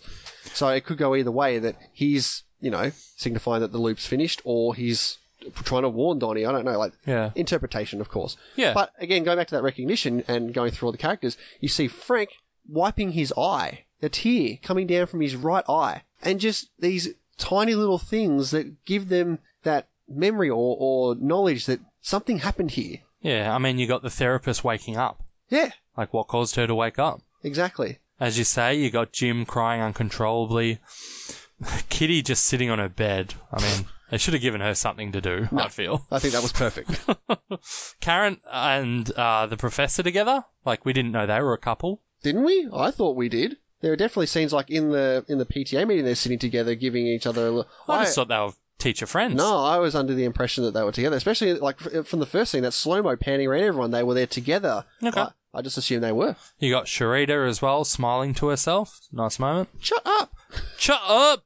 Frank designing the mask, as you say. And then we get to the next day. And everyone is absolutely distraught this time around.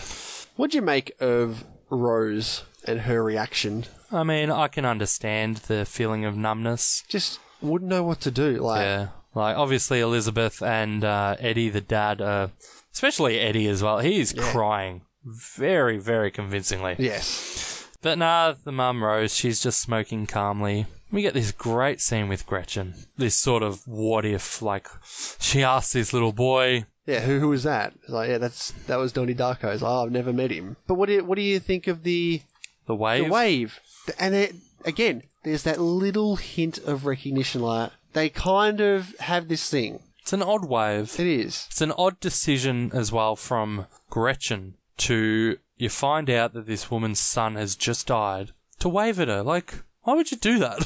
I don't know. it's odd. But no, I I did think it was nice. What This- do you think of the kid waving? Because I read up that this is actually Richard Kelly waving goodbye to the audience. I mean, what a load of shit. Fair dinkum. I think even, not even Richard Kelly would say well, what that. is it? What, what? do- How does that end? The the kid waves to like to the camera and it cuts to black. Yeah, that's fine. Okay. What's wrong with No, I'm just that? Great saying. ending. I'm saying what? What do you think that meant? Don't know. It's just it's all wait- up to interpretation. It is. It is. Final thoughts. Let's do it. Any last words? Let's go, Dean. Let's do it. All right. Donnie Darko is a wildly original movie that works in every possible way. The characters here, while sometimes somewhat exaggerated, they feel like real people with real motivations and real reactions. Yes, the plot and especially the ending are a bit confusing. I know the first time I watched it, I had no idea what had happened at the end, but one thing I did know was was that I cared, that I wanted to know what had happened. This movie demands to be rewatched and pondered over and discussed. I know what I believe happened, and whether or not this is the so called right way to take it or not, I know I love it. The acting is obviously great throughout, especially from Swayze and Gyllenhaal, but it's the expert use of music that pushes this movie over the line for me into a Amazing. Incredible! Outstanding. I never get sick of this film and the beautifully haunting imagery. No movie is like it. Truly lightning caught in a bottle. What are your final thoughts, Hendo? This is one hell of a complicated film. First off, let's just start with the regular stuff. I thought the acting was pretty good all round throughout the film, in particular from Jake Gyllenhaal, who shows why he's become the leading man he is today. His angsty teen maniacal portrayal of Donnie is fantastic. Speaking of fantastic, the soundtrack. Oh man, this is phenomenal. With some awesome choices, with lyrics backing up exactly what is happening or what certain characters are feeling at the time, it was impeccable. I loved it. But obviously, the huge talking point about this film would have to be the incredibly complex and thematically charged plot, which, as we have discussed, is very much open to interpretation. And we need films like this where they are so well written and thought through and need not one or two or even three viewings. It needs more. It needs a bit more delving into maybe some maybe some extra content interviews to understand the vision that's being shown if that's what you want to do. So much discussion about time travel and tangent universes and fear and love. There is so much to this film. But this can just be a film where everyone can just say what they think happened and be done with it. You can have your own opinions and leave it at that. It's your choice. I definitely feel like I could rewatch this again a few times more to really get into it and fully appreciate it. Maybe check out the director's cut. I don't know. I, I maybe might not want to now after we've had this conversation today. Mm. But for now, it is a powerful yet complicated film with so many levels that I just want to get into more. It is a high recommend for me. Very good. I was the best because the crowd loved me. All right, Dean, where is this going to sit in your rankings? Okay, so I have four other five star movies on my list. Uh, starting at number four, I've got Die Hard. For me, it is better than Die Hard. A bit more to it, a bit more to uh, get into and think about. Number three, I've got Saving Private Ryan.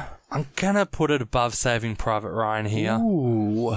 Um, I just feel like I don't know. I do talk about rewatchability a lot on this list, and I just think that Saving Private Ryan is such an event to watch. Whereas I feel like I can watch Donnie Darko anytime, any mood. It's just, this movie works so well on so many levels. I am going to put it at number three, above Saving Private Ryan, but below La La Land.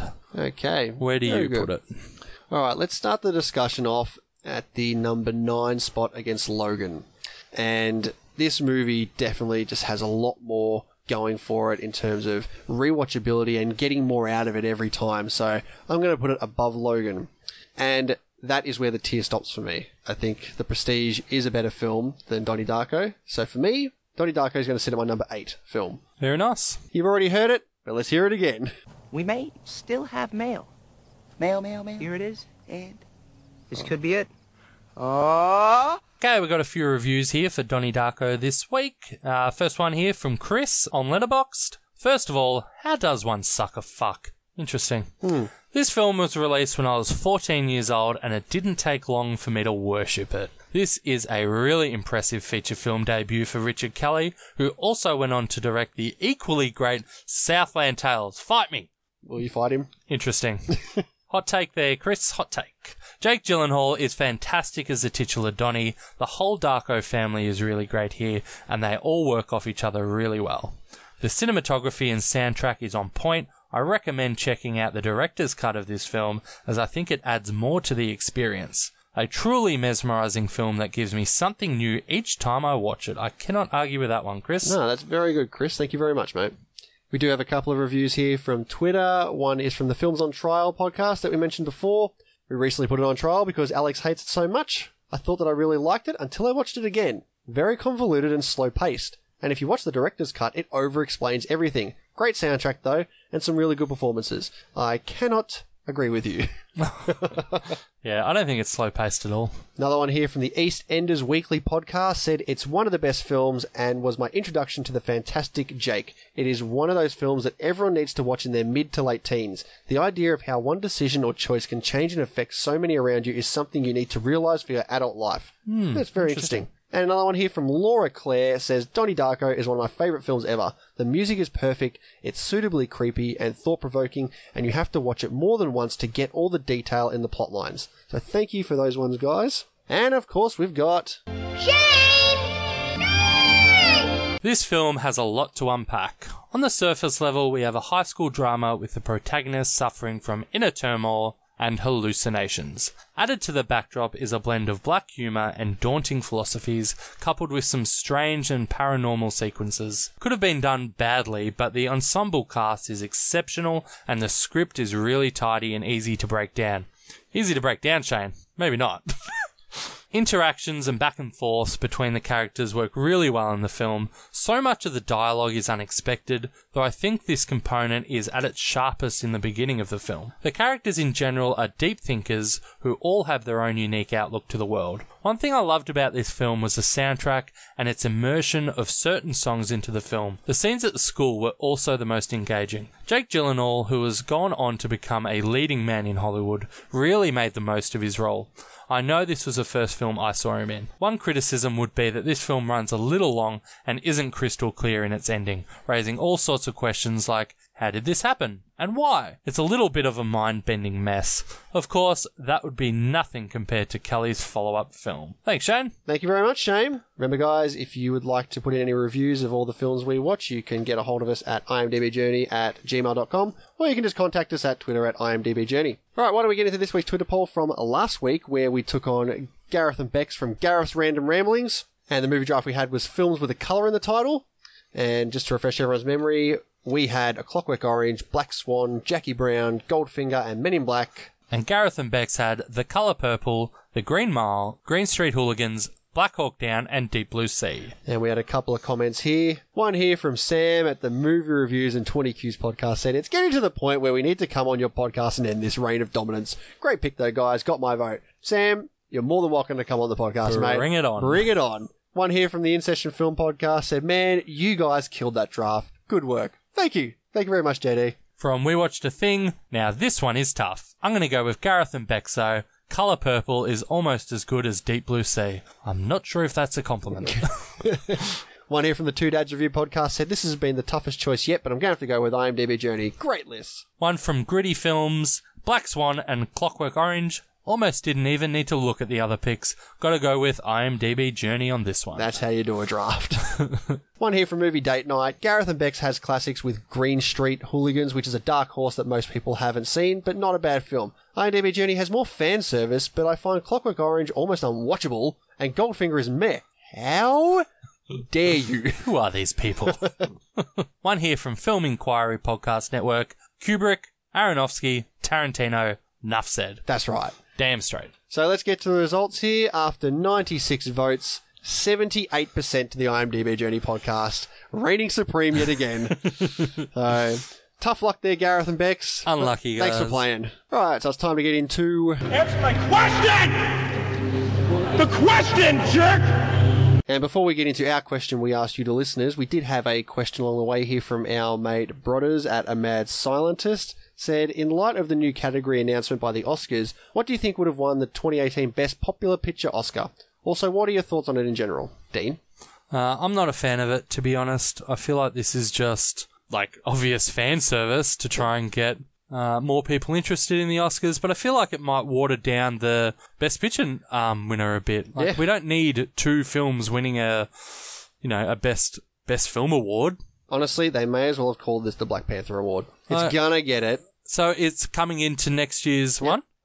I mean, I don't like it. If you want Black Panther to get recognition, nominate it for Best Picture. You don't need to create this other category. And They how can many get up nom- to they can get up to ten nominations. Yeah, it's just it's silly. I don't like it at all. What do you think of it? I completely agree with you. Like, I think it's stupid, and it's it is pandering to the the casual audience to try and get them to come back and watch the the Oscars. Yeah.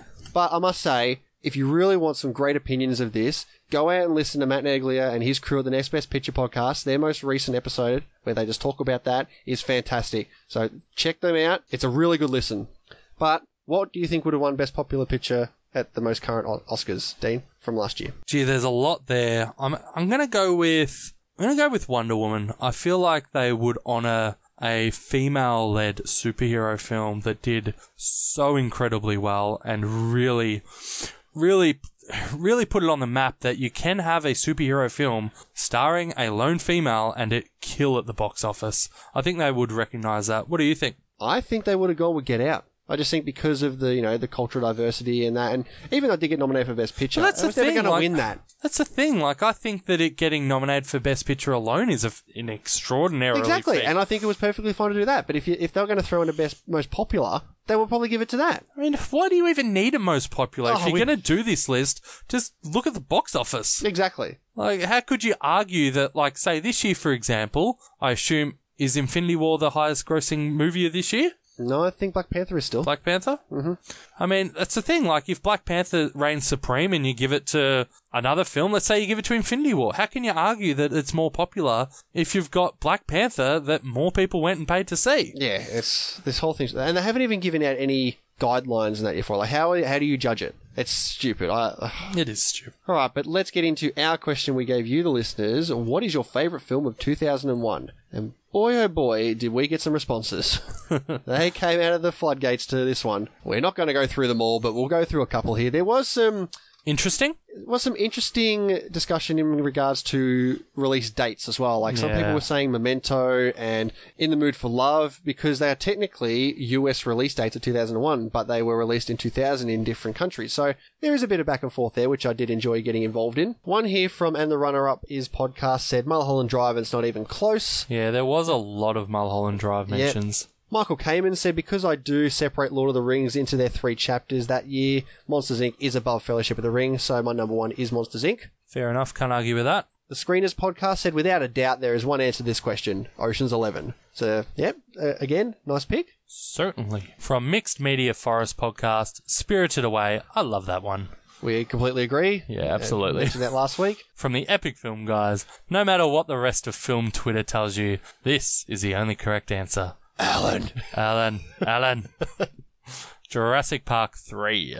The Scoundrel of the Screen said, there are so many good ones, but the Royal Tenenbaums does stand out a bit more for me. Dal on Movies says, Itu Mama Tambien. And again, lots of other movies that have come through here, but I think the most overwhelming one I saw, Matt Neglia, there's only one film, one film to rule them all, one film to find them, one film to bring them all, and in the darkness outrank them. Fellowship of the Ring, I think, was the most I saw throughout all these. But again, lots of other good choices on there. Couple of idiots said Freddy got fingered. but, you know, you're gonna, there's one in every bunch. You get all sorts. Yeah.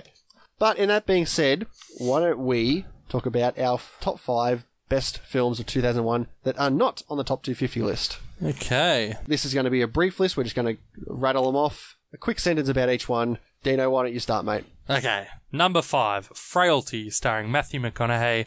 This unexpected gem popped out at me when I first saw it, and I really cannot forget some of the uh, images in that film. I highly recommend it if you haven't seen it.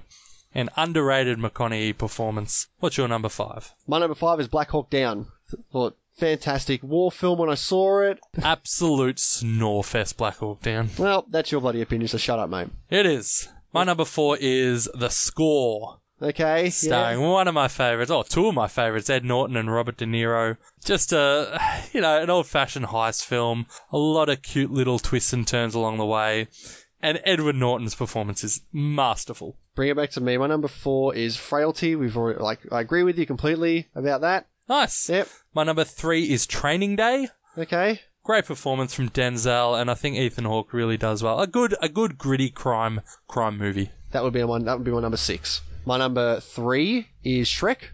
Nice. Gotta love Shrek. Like Yeah, I do classic love Shrek. animation, so funny, still holds up, really good.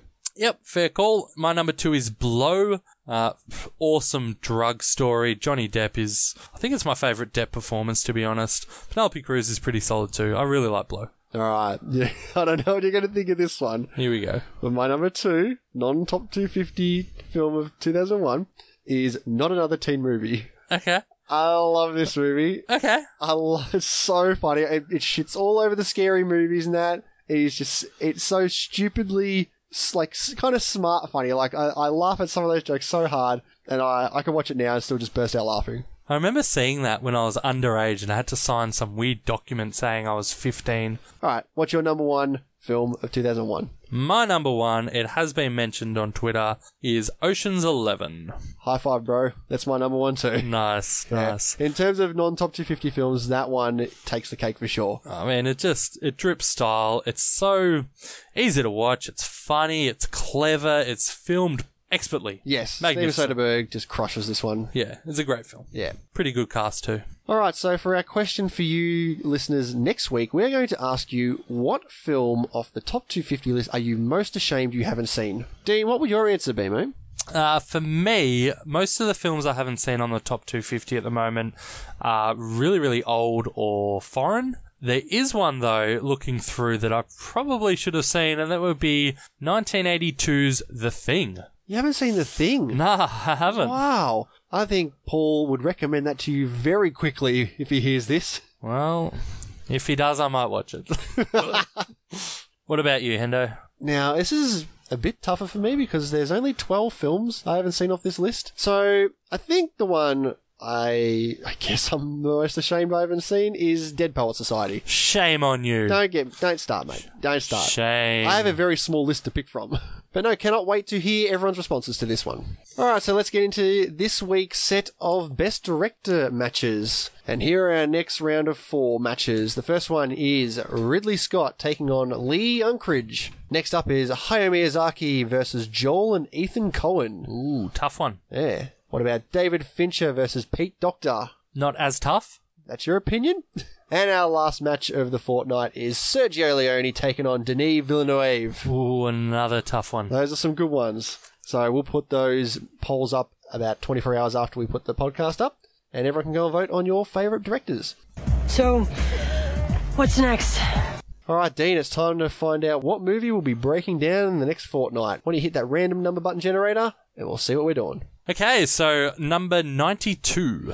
That is Toy Story. Ah, nice. Wow, our first Pixar animated film. Here we go. This is going to be a good one. Let's get the kids involved. All right. So we'll come back in a fortnight with Toy Story, but next week we'll have our next guest on for Pod v Pod 4 Nice. and what else we've been watching as well. I did go see Mission Impossible Fallout recently, so you'll get my thoughts on that next week, as well as another bunch of terrible films I've watched recently as well. You have been on a bad run. I Yeah. actually haven't watched much in this first week, but I intend to remedy that in this following week. No worries. All right, so thanks everyone for listening. Make sure you go and check out TJ and Serenity's podcast movie with the Misses, where we did our guest spot on MCU Best Scenes. Please make sure you go check out the Patreon page as well. We really appreciate the support.